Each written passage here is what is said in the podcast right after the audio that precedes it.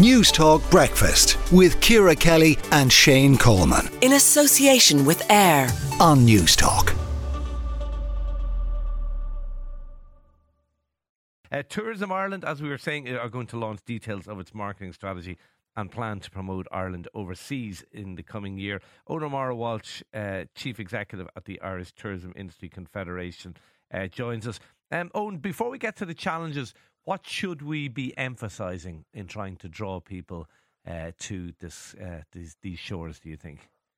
Good morning, Shane. Well, I, I think you know Irish pe- our, our people always come to Ireland for three reasons. One is scenery, the other is culture, and the other is the friendliness and warmth of the people. So I think those three aspects we, we we've long kind of held close and dear to Irish tourism, and I think it's just important that we we dial them up uh, as we go forward because it's a very competitive world an American visitor can equally go to Scotland or Northern Europe as choosing Ireland. So it's a competitive space and one we've got to compete in. Okay, uh, challenges that are there. Well, it's there's there's there's capacity challenges, there's cost challenges, and there's competitive competitiveness challenges. So I think what Irish tourism proved since the pandemic is that we're very robust and we're very resilient, but there's a lot of external factors and a lot of domestic challenges as well that we've got to face up to. Such as? So, for example, if you look at capacity, one in five tourism bedrooms at the moment is actually contracted to the government for Ukrainian refugees and asylum seekers. So, obviously, that takes them out of the tourism economy and puts an enormous uh, handbrake on growth. And equally, if you look at other capacity challenges, Dublin Airport has a ceiling on passenger numbers at the moment, and it's going to be very difficult for the sector to grow if that ceiling stays in place. Is price an issue, do you think? Well, price is always an issue. I think I think Ireland is never going to be the most um, the cheapest destination in Europe, but I, I think we always have to offer value.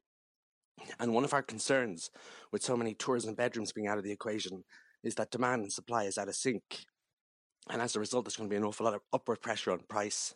And I think Ireland has always, always got got to ensure that it's a value proposition.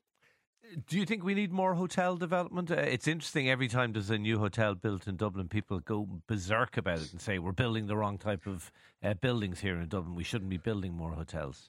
Yeah, there's often there's often this kind of false argument about housing versus hotels, and I think I think it's a, it's it, it's a false argument, and I, I, don't think it's effective. I think that the two can't be mutually exclusive. I do think, think we need more hotels. We needed more hotels before the pandemic. We certainly need more hotels now. As as we can see, there's a there's a high proportion of hotel bedrooms which is contracted to the government for refugees and asylum seekers. That's likely to remain the case for quite some time. So we do need increased hotel stock. I think government have to be a bit inventive and a bit creative about this. And in certain parts of the country where there's complete lack of hotel stock, there needs to be incentives and stimulation in place because I think the thing to remember, Shane, and the thing I'm always keen to stress is that this is Ireland's largest indigenous industry and biggest regional employer. And things like FDI and multinationals and so on can be outsourced and offshored, but things like tourism are here to stay. So we have to support it, we have to nurture it, and we need pro government, uh, sorry, pro enterprise and pro tourism policies from government in that regard. Okay, we will leave it there. Eoghan O'Mara Walsh, Chief Executive at the Irish Tourism Industry Confederation.